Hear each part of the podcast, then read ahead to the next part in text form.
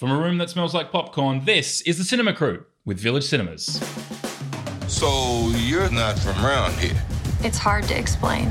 Marvel have filmed their namesake finally. We have Captain Marvel. You didn't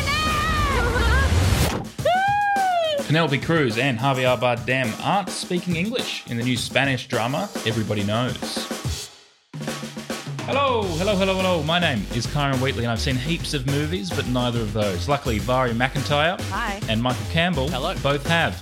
We have a Village Cinemas Gold Class double pass to give away a little later on, as always. But first,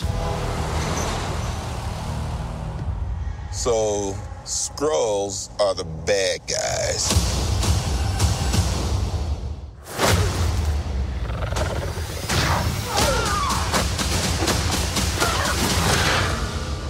And you're a Kree, a race of noble warriors. Heroes. Noble warrior heroes. Marvel is so deep right now, from Iron Man to Spider Man and the Hulk and Guardians of the Galaxy and the rest, that they may be running out of ways to go. So, what do you do? You make a prequel, and that prequel is Captain Marvel. Yeah, so in this one, we have Carol Danvers, aka Captain Marvel, and she's a Kree warrior who needs to protect Earth when it's infiltrated by Skrull. Now, not being a huge Marvel fan myself, I love the movies, but I don't know much about the comic book history. I was like, who are these people? What do these words mean? Does that mean that I is the I uh, think it was, yeah. the go-to Marvel guy? All right, let, let me get into this. So I will admit a slight bias before we even begin. Obviously, I used to read a lot of comics, especially back in my high school days. But of Marvel, there's the two characters I've always loved most. One is Matt Murdock, aka Daredevil. The other one is Carol Danvers, aka Captain Marvel. And I've always particularly liked her because she's a really funny, snarky, kind of sarcastic character that doesn't take things too seriously, kind of quippy. And I will even admit, prior to watching this film, I was a little even hesitant because all of the trailers and whatnot hadn't really shown that. But I'm really happy to say that this movie is so much fun. They have honestly kind of nailed that tone of crazy space adventure. It's kind of fun and it's loud and it's almost kind of like flamboyant at times, but it never loses sight of actually being a good story as well. Yeah, it's got that feeling of Ant Man and the Wasp, that sort of humor Marvel's really good at. Yeah, it has a lot of connections, even some of the characters that share screen time with A little bit Guardians of the Galaxy like. which actually doesn't surprise me seeing that uh, one of the writing credits on this was Nicole Perlman, who also wrote Guardians of the Galaxy. Yeah. So you can see that influence coming through where it it knows that it's silly, so it just kind of leans into that instead of trying to make it serious. Yeah, and talking of writers, what I love about this film is that it's the first for Marvel, the first solo female led movie and the first female director as well. It, it's almost so they they almost gave a female a film, but then they it's a husband and wife. It's slightly disappointing, isn't it? You're like, you can do it, man. But Just- at least there was a female partly directing this film. So close. Yes, and for the most part, I think it's almost completely written by females as well. So Yeah. this is a hugely female-centric movie. I guess the other one that you would naturally compare it to would be Wonder Woman, which came out what two years ago now, which was for DC the first female-led superhero movie, uh, directed also by a woman. I enjoyed this more than I enjoyed Wonder Woman, and I think that it, it does some of the themes that Wonder Woman was pressing forth with. I actually think this does slightly better. Yeah, Captain Marvel is such a feminist character and she's not inherently female in this. It's not questioned, it's not really an issue or anything. The the costume is very unisex as well, like whereas Wonder Woman is wearing a short skirt and she's got her chest out and, Yeah. and things like this. So I really feel like Captain Marvel is a bit more progressive for audiences these days. especially with the character of Carol Danvers, it's actually interesting that you even mentioned that because that kind of hasn't always even been the way. She used to be known as Miss Marvel, which has that kind of prefix to it. Yeah. And her uniform was a little more uh, scandally clad than it was. Rightfully so, they just kind of skipped over that entire bracket of history and went, this is the better version. Your life began the day it nearly ended. We found you with no memory. We made you one of us. So you could live longer, stronger, superior. You were reborn. So, who plays Captain Marvel? Well, that's Brie Larson, and it probably know her from Room. She's done a few other things. Yeah, even she was in you know 21 Jump Street and Scott Pilgrim vs. the World. So she's done the silly and she's done the serious and she can kind of mm. meld the two. Yeah. I think what's important and what they really got right about Captain Marvel is that she's this very serious character in that what she wants to do is serious, but she's got like a cheek to her as well. Where she's she's got like this little smirk where nothing's quite as serious as it should be. In the same way, I guess it's Star Lord from Guardians of the Galaxy mm. has a similar thing. He's noble, but he's kind of doing it with a sarcastic kind of wit. Yeah. What I like as well, they didn't make her too like a fish out of water, like they did with Aquaman, pardon the pun, and Thor as well in the original movies. They they made those characters from other planets, from other societies, and they come into the human world and they're like, oh, what's a sandwich? I don't know. How do I do human things? Whereas Captain Marvel just kind of comes to Earth and she's like, "Yeah, cool. Hi, how you going? Have a normal conversation. Thing the story keeps moving. It's not a thing that they get hung up on." Yeah, she's smart enough to work it out. Yeah. Where's your head at? In the clouds. Where's yours? On my shoulders. About to show these boys how we do it. You ready? Higher, further, faster, baby. That's right. So these big films, they often have like they say, you know, to big stars, come and do a cameo. Come and do a cameo. It'll, you, you can spend two days on set. You'll get it all shot, and you'll be like one of the big stars of a movie. Are there any massive cameos in this film? What initially looked like it was going to be a cameo, was, which is uh, Sam Jackson, uh, ends up being like the second lead in this movie. Important to note as well, since it's set in 1995, as Marvel often do in their movies, they've digitally de-aged him. And he looks like Jurassic Park era Sam Jackson again. He's got the little crop of uh, black hair on his head. It's almost bizarre to see, but he's in this so much more than I was expecting him to be. Yeah, that that digital de-aging process was so flawless. And what that brings to it is there's a lot of nods to what happens in future Marvel movies because this one's a prequel. And if you haven't seen all of the Marvel movies, it doesn't really matter. But if you have, it adds that deeper appreciation to it. But instead of just pushing it in your face, like nudge, nudge, eh, hey, look, we got this thing. Like I've found they do that with the, the Harry Potter movies, Fantastic Beasts. They're just kind of pandering to the audience.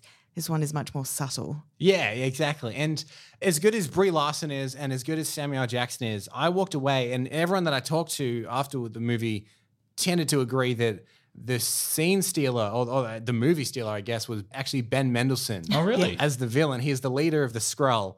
And we should explain what the Skrull are. They're like a green-looking uh, lizard alien race, but they're shapeshifters. So once they get to Earth, you don't really know who is a Skrull and who isn't. And he kind of does dual roles as the leader of the Skrulls in his lizard makeup, but also as the human Ben Mendelsohn that he is pretending to be. And he is so good. Yeah, and they keep his Australian accent in it as well, which is great. Yeah, uh, it's always. I think is this the Marvel's first Australian character? I think it might be. Yeah. They had New Zealand, now we get Australia. So who should see this film? Look, if you like any of the Marvel movies, if you like female led superheroes, I enjoyed this as much as Black Panther, I think, on that level. Really great superhero movie. If you love just fantastic 1990s soundtracks, which this has an amazing one, Yeah. then you're also going to love it. But obviously, stay until the end of the credits because Marvel are known for their little, you know, their secret scenes after the end of the credits. Also in cinemas, A Dog's Way Home, A heartwarming family film about a dog finding her way home. Greta, A suspenseful thriller with Chloe Grace Moretz. and King of Thieves. A surprisingly dark film about a bunch of senior citizens trying a huge diamond heist. You can hear about all of those by clicking on the previous episode on whatever podcast app you're in right now. When you come home to a place of old friends and family traditions, some things change and some don't. But even when life has moved on, the past doesn't always stay in the past. It isn't too uncommon for married couples to pop up on screen together. Generally speaking, it means you can forego the chemistry test. But new film Everybody Knows will be at least the third time Penelope Cruz and Javier Bardem have popped up together since they married in 2010. And this one is all in Spanish. Yes, so this is from the director Asghar Farhadi, who had an Academy Award winning film a few years ago called A Separation. And he is well known for his very kitchen sink drama, kind of a slice of life movies. And this is very much that. And uh, it's good to mention that because this is completely in Spanish. I think we should point that out. Just I know that that sometimes turns people off, which I don't think it should. But the, the story of this movie is about Laura, who's played by Penelope Cruz, and she returns home to her hometown of Madrid for a wedding. But tragedy kind of strikes when at the wedding her daughter is kidnapped by somebody, possibly at the wedding or in the town, and this family needs to kind of come together and work out who has taken their daughter, as well as kind of resolving their own conflicts that have been boiling up over the years. Is this our first foreign language film? Yeah, you know what? It like might it be. is. Yeah. Yeah. I think so. What I like about this one is because I'm reading a lot of the subtitles, that the movie itself wasn't confusing. As as confusing as that plotline sounds, someone gets kidnapped, there's family drama, there's all these secrets that come out. It was still progressed in a linear fashion. There wasn't any back flashes, flashbacks, which you know, there wasn't any flashbacks. There wasn't anything confusing that I needed really to concentrate on. What they did really well, what they concentrated their effort on was making that mystery and suspense feeling with some really solid, realistic characters. Yes, I actually rather enjoyed this movie. My only problem was it was a little long, I think. Like its pacing was a little slow in hmm. parts, but there's these almost entire like you know 30 minute sequences that are single scenes between two or three characters that are so well acted. Hmm. And it's almost perfectly acted. Almost you, you could see that this might have even been a stage play once, which it, it wasn't. But you can imagine it's that kind of it's person on person drama. There's no huge fight scenes. There's no huge action set pieces, but it keeps you just as interested through secrets that are being divulged about each character and their families and things like that. And that is not an easy thing to pull off. Just all about that emotion. Yeah, I can see how some people might feel that it is too slow, too long, perhaps. If you like those movies that delve really deep into character stories and the characterizations, I think that's what it's good at. That's what you're going to go in for. And uh, for me, I would say the clear standout uh, is uh, Javier Bardem plays a character called Paco, who isn't technically part of the family, but you, you kind of find out his connection throughout the film. But he was kind of he played that dual thing of being so warm and inviting and almost kind of a, a cuddly personality, but also don't mess with this guy. Mm. And I loved every moment he was on screen. He was by far my favorite character, I think. So are Javier Bardem and Penelope Cruz together in this film? Is that is, do you see their chemistry that they might have offstage on screen? Definitely. Yeah, it gets steamy. And who doesn't love watching beautiful people on the screen? That's true, but Javier Bardem rocking the dad bod in this movie a little bit. Did you notice? Yeah. But- But just hasn't he always had that? I think he has a little bit. Mm. That's almost like his appeal, isn't he? He's- He's, almost like a, an everyman. I just love the idea of Javier Bardem being a dad bod and an everyman in No Country for Old Men. yeah, you definitely see hints of that sort of character come out. He's like really invested in rescuing this girl and he goes to all these lengths to find out what he can. So you could see this maybe No Country for Old Men is after this film.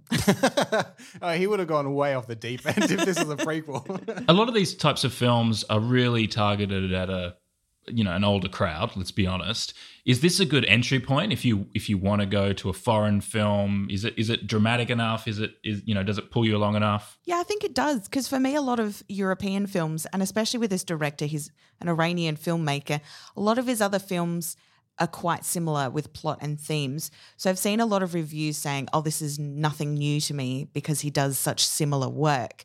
Well, for me, it's the first time I've seen anything of his. So I really enjoyed it. I didn't see anything boring or repetitive about it. And because, as I said earlier, it's got this linear progression to it and realistic characters, it's something you can really connect with and follow along easily. and it's worth noting as well that even though it is a foreign language film, it's not so far removed from the kind of film you would see anyway, made in English language. It's just uh, an, an original film that happens to be in another language. So it's not like you're going to be completely on another planet here. Well it does seem like foreign language films are having a huge moment like roma was the presumptive favourite at the Oscars for Best Film until Green Book took it, which, you know, people are saying is because of a preferential voting system that they use at the Oscars, like we have in Australian politics, but is so confusing to Americans.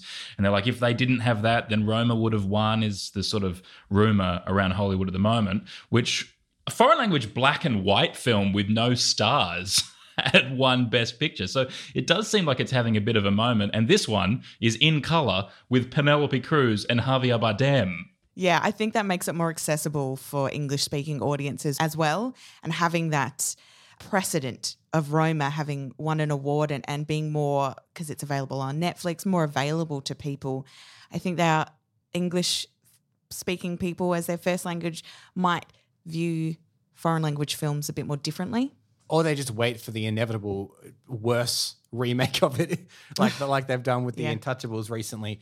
But I think Roma is a good comparison point, especially because that did end up winning Best Foreign Film at the Academy Awards, which is exactly what Asghar Farhadi's last film, A Separation, did. It won all the same awards that Roma has been winning, but less known. So hopefully now Roma has kind of solidified foreign films as they're nothing to be scared of.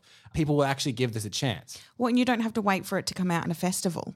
Yeah. It's not something so obscure and unattainable that it's more available to regular audiences. So who should see this film? If you like foreign language films, it's got a good European feel to it. It's got some good mystery and solid characters.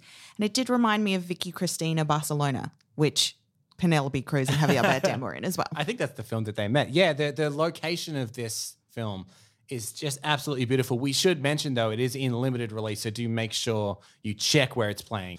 It's not playing eh, obviously as large as Captain Marvel.